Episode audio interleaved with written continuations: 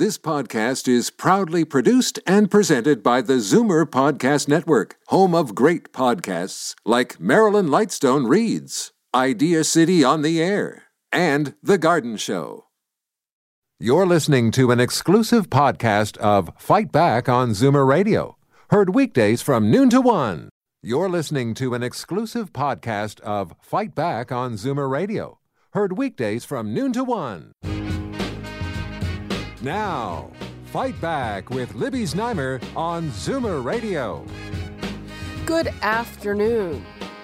How many of you are taking care of a loved one or a friend with a serious illness?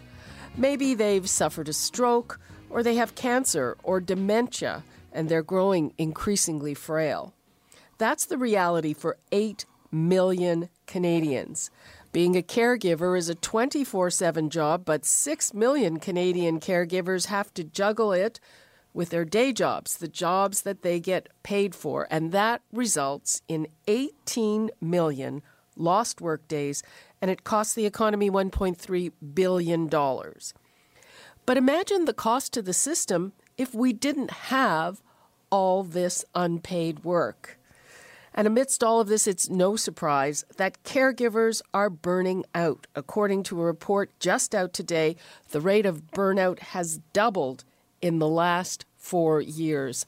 I know that a lot of you are caregivers out there, and I want to hear from you. The numbers 416 360 0740 or 1 866 740 4740. We want to hear your stories. I'm here with Renee Henriquez, who is the president of Comfort Care of Central on Central Toronto. Excuse me, and uh, I'm also here with Elise Kafitz, who is a caregiver to her mom, and uh, her father Daniel is also on the line. Welcome, everyone. Thank you, Libby. So let's start with you, Renee. Uh, you offer a service, uh, paid caregiving. Do people come to you before? They burn out, or is it after they burn out, and, and what is the fallout from that? Well, Libby, unfortunately, people come to us usually in crisis. And uh, we were just talking before the show started how it's a topic that people don't really want to talk about. None of us really want to think about our, our moms or our dads getting old or frail. There are moms and, and our dads, and we want them to stay that way. And it, you know, it's just one of those topics that people prep for. In the home care industry, we ta- we try to encourage people and families to have these discussions. You know, talk about what people's wishes are, and yet even in the middle of crisis, people find that hard to do. Right. So they come to us after. Okay, and you're dealing with people who can afford to bring right. in help. Right. So, what happens with people who cannot afford to bring in help? Well, our government services are, are here to protect people that can't afford the help, but anyone who has uh, been in the situation where they're working with services uh, that help their elderly loved ones know that they're very limited. Um, so, you know, we need to start to think more in a community fashion early on uh, as we see our loved ones get older because our plan, our government services are are designed so that we help. They're right. not designed to provide all the care. Exactly. Elise, you've been taking care of your mom for a decade. Yes, over a decade. So my mother has heart disease. She got sick in 1995 when I was nine years old. So um, right after she was caring for me, role reversal hit mm. quite early on, and my duties as a child going to school, coming home, doing homework sort of shifted a little bit. And, you know, doing math homework was the first priority, and then, you know, it got a little jumbled up because, you know, there were, there were times where I would have to assist with bathing or or dressing or household chores as well. Because your mom's also a double amputee. Yes, so my mother's also a double amputee, and I know my father is on the line and could also speak a little bit better about the story. But in 95, she had what they found five blocked arteries. They had to do what they called at the time a gift surgery. So, had they not done that, she probably wouldn't have been here today. Um, and thankfully, she is. Um, she'll be 70 this summer, so we're very excited for that milestone to hit. But um, the last 20 years has been a gift for us, but for my entire life, I've only known to care and to make my decisions based on my mother's needs. So even choosing universities, I wanted to stay closer to home, even though my heart was at University of British Columbia. So all of these types of things, sacrifices, um, it's very difficult, especially when it's your mother, because resentment could come and play a role. But at the end of the day, it's your mom. You have a filial obligation, obligation and it's the most important duty I've ever had. So that resentment is part of it. I think, um, Renee, it's not just if it's your mom, because really it's a 24 7 kind of a job. You know, you wrote an interesting piece in the Globe and Mail about the things nobody should say to a caregiver. And we know that people have to take breaks, but you should you should never say, according to you, why don't you get out more often? Yeah, there's a lot you shouldn't say to someone in that situation because until you're in that situation, and even if it's you, but you're in that situation with a different person, you know, at, at first mom and then dad, there's different feelings because that uh, relationship has its own dynamic. So yeah, I you know I think that um, we need to be very careful about what we say, other than "good job" and "can I help you."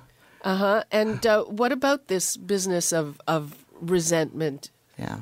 When, when does that set in? Well, uh, you know, when I worked in, in the hospital, we used to know when a crisis hits whether a family was, you know, quote, healthcare functional or dysfunctional, because in a crisis, people have a hard time um, negotiating with other family members if there's a history of resentment. And, I, you know, I, I don't know anyone that caregiving doesn't bring up to the forelight all of the family dynamics between siblings, between what happened between you and dad, what happened between you and mom. It just brings it up. So, you know, resentful, resentfulness is in there with all the other emotions that, that people feel. And that's why it's a, you know, for, for a lot of people, it's a landmine and and that's why we say don't don't throw your judgment in. Don't push on the bruise. Just say, let me help. Okay, let's take a call. We have Herta in Elora, and Herta, you are a caregiver. Yes. Um, good morning. No, good afternoon. Actually, already. Yes, I am a caregiver. I'm a caregiver for my. Herta, I, I, can you speak up? We're having a hard time hearing you. Oh, is it better now? Yes, it's better now. Yes, I am a caregiver for my husband. My husband had a stroke in um, 2011. Yes. And uh, I know exactly, uh, unless someone has been or is a caregiver, other people don't really know what is all involved. Um, like for me, for instance, I'm the only one here, and my husband is left side paralyzed. He is in a wheelchair. And the help that I get, I mean, I am taking it. I'm happy that there is some help, but it's an hour in the morning and an hour in the evening where a uh, personal care uh, worker comes in and uh, helps my husband to get out of bed and then put him into bed again.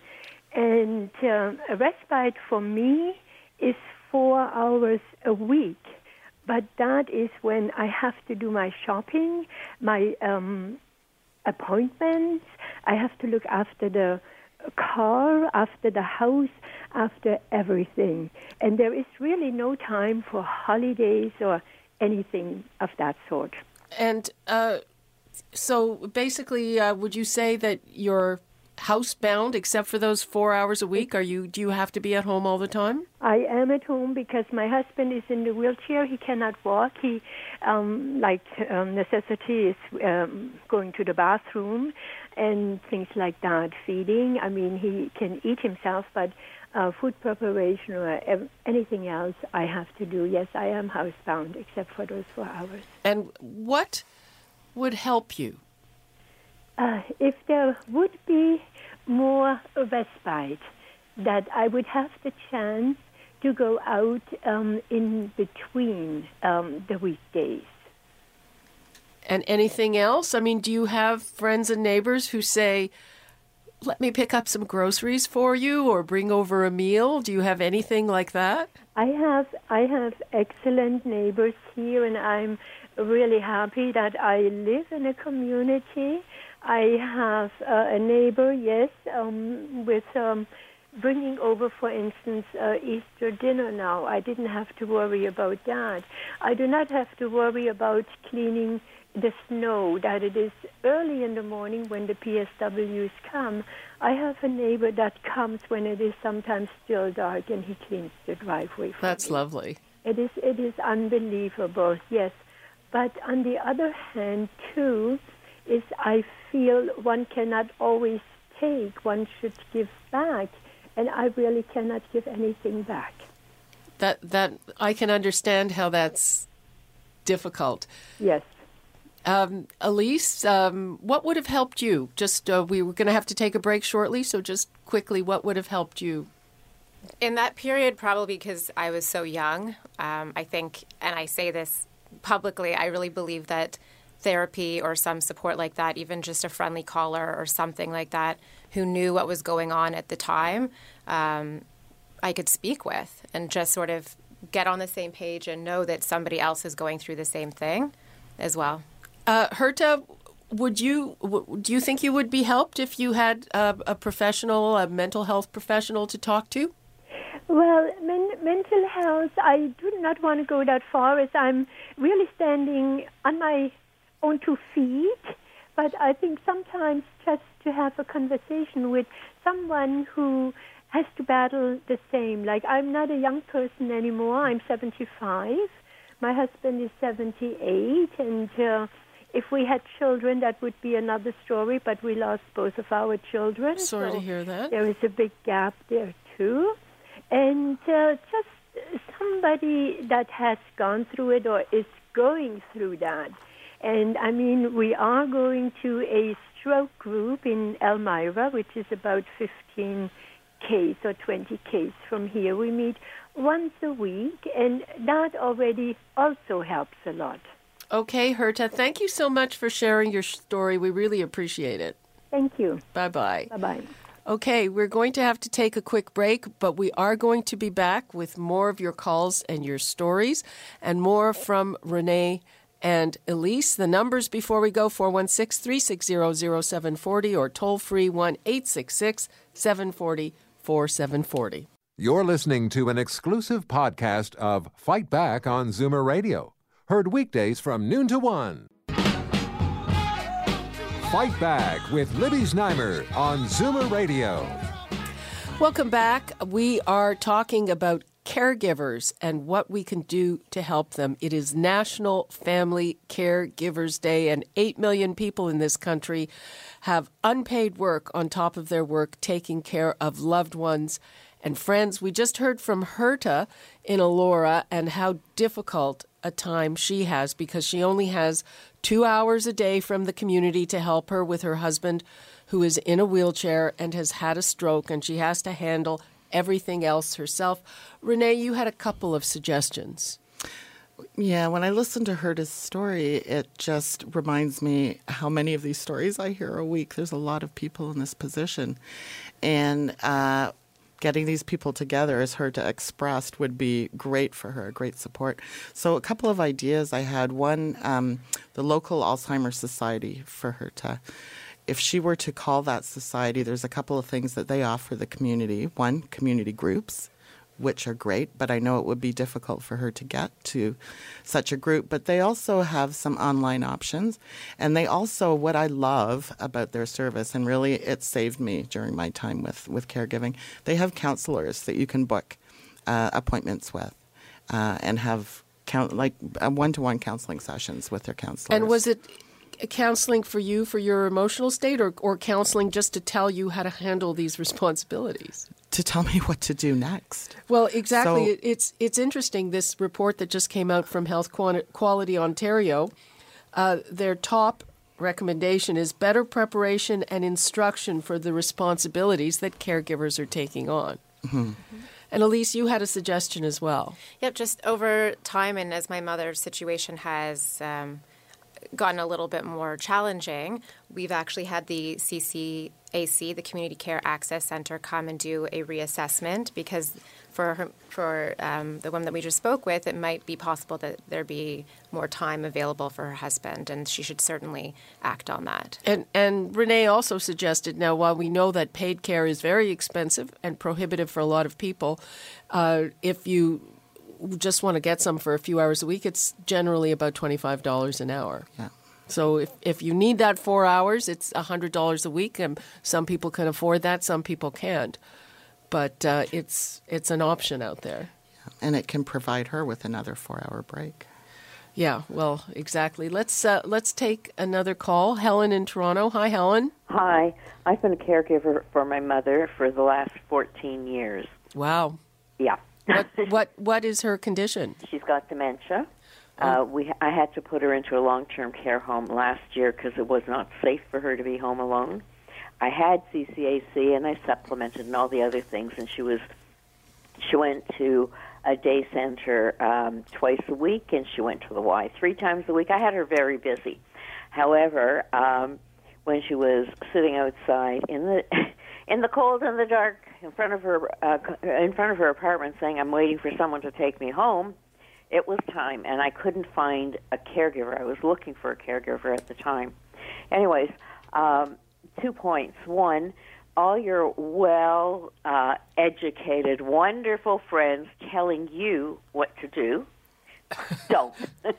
and the other is um, that when somebody says to you, Can I help you? give them a job right away. Don't let them finish the sentence. yes, give them a job. Renee, you're nodding your head, so uh, please. Yeah. I'm thinking of Herta as well with, with Helen's comment because she was saying how the previous caller was saying how she thought that she didn't want to ask because she felt like she should be giving back. And in a sense, you are giving back. You're you're letting someone do something for you that that they want to do. But um, Helen, I, I am also laughing because I know that all that stuff people says to you just becomes so tired. Like you just zone out. So, especially when you've known them the number of years that I have, Right. and they say, "Bring her to your place." You want to see a murder suicide? right. you know, it ain't happening. I know. Um, but and just to back, piggyback on that, uh, when you need something and somebody says, "Can I do anything?" I was most delighted a number of months ago when somebody uh, I know who is looking after your mother and her health isn't very well either. She either sent me an email or called me and said, "Well, when you go up to the store, could you get me?" And I was ecstatic because she finally reached the point. You have to have a certain relationship before you can reach the point of saying, Helen, uh, you know, I can't do this and this. I can't get to the store. I'll pick it up from you. But I took it to her place, and people who are in a similar situation understand. And if I'm going to the grocery store, you don't have to. And and you know, uh, you can remind people because I know that when I find out somebody has a situation, I'll I'll make them a meal or pick up some groceries. But after I've done it once or twice, I've done it. And you know what? I if somebody you know says, you know, next time you're at the grocery store, I would welcome that because you know what? I'm at the grocery store a lot. Yeah, that's exactly how I felt when she said to me, and I know she's not well enough to get out. She'd been, her mother was in hospital, and she'd been running back and forth, and I was going to be there anyway. Well, ex- exactly, exactly, and and it's interesting. You know, you said your mother uh, had dementia, so two questions, and that you kept her very busy. But uh, for a lot of people, it would be hard even to get their loved one to those programs. I mean, did you just drive her? No. Um, and I, right now, I uh, have um, something standing before the uh, with an MPP for. Uh, well, I'll tell you the story. My mother was going to the Y via Wheel-Trans, and she was going to the Baycrest using uh, Royal Taxi because they were the best, could give me absolutely everything I wanted. Now, while I was doing that, and when I was checking the tax, um, you know, the things for seniors and everything else, I found that if you buy a Metro Pass, it's tax deductible. However, if you buy tickets, which was a better um, better option for us because she wasn't going to use them that much. And you use community buses, taxis, anything else. It is not tax deductible. And her transportation was over $3,200. Oh, well, that's something, you know, um, our friends at CARP are advocating for more breaks for caregivers, and that's something to think about, uh, making that tax deductible. Yeah, well, I've already spoken to an MPP. Well, yeah, I think I'm that would sorry, be an at the MP, sorry. an MP. I think you need the federal the federal level for for talk. Right. Because I'd already spoken to Monte Kwinter, and he said to me, "No, you know, I can't do anything for you on this one.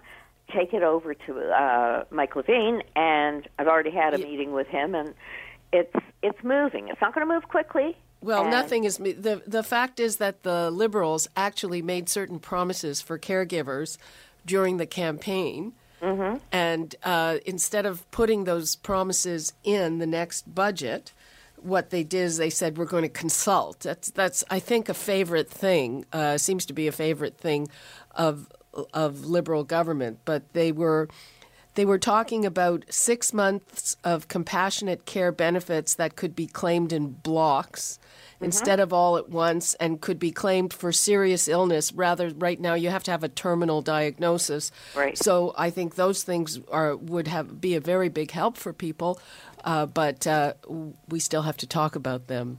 I Well- guess. And the other point that I wanted to make, you know, you mentioned your mother had dementia. That according to the report out today, the burnout is especially bad for people who are dealing with people who have cognitive deficits. And again, uh, Renee, you're shaking your head, nodding your head, so so you obviously have something to say about that. Yeah, in all the data that you read uh, over time, but especially now when we have more, this generation is the first generation of people that have lived as like average age is 83. Uh, and we, we don't know a lot about it. Um, eh, but what we do know uh, definitively is that when people are dealing with, with a loved one with a cognitive deficit, the stress levels are are much greater than they are when someone doesn't have a cognitive deficit. It just adds another layer. Yeah, it's. I mean, you can imagine. I was just saying, my my neighbor, her her husband has Alzheimer's, and uh, they're very fortunate. They have a full time caregiver for him, live in. But she is just so stressed. And can you imagine watching, you know, your husband of however many years, you know, losing himself? Exactly. But Libby, that's not the only thing. Besides um, the physical care, I have spent two days on paperwork to get my mother's stuff to her accountant. I, uh, she needed a haircut and she needed to see the podiatrist again because I didn't know what um, what the traffic situation was and how I would uh, how I would find the right person to speak to to have that done at the home. That all takes time, lots of time. And those are just the simple things that a caregiver, that a uh, paid caregiver, caregiver probably doesn't want to navigate.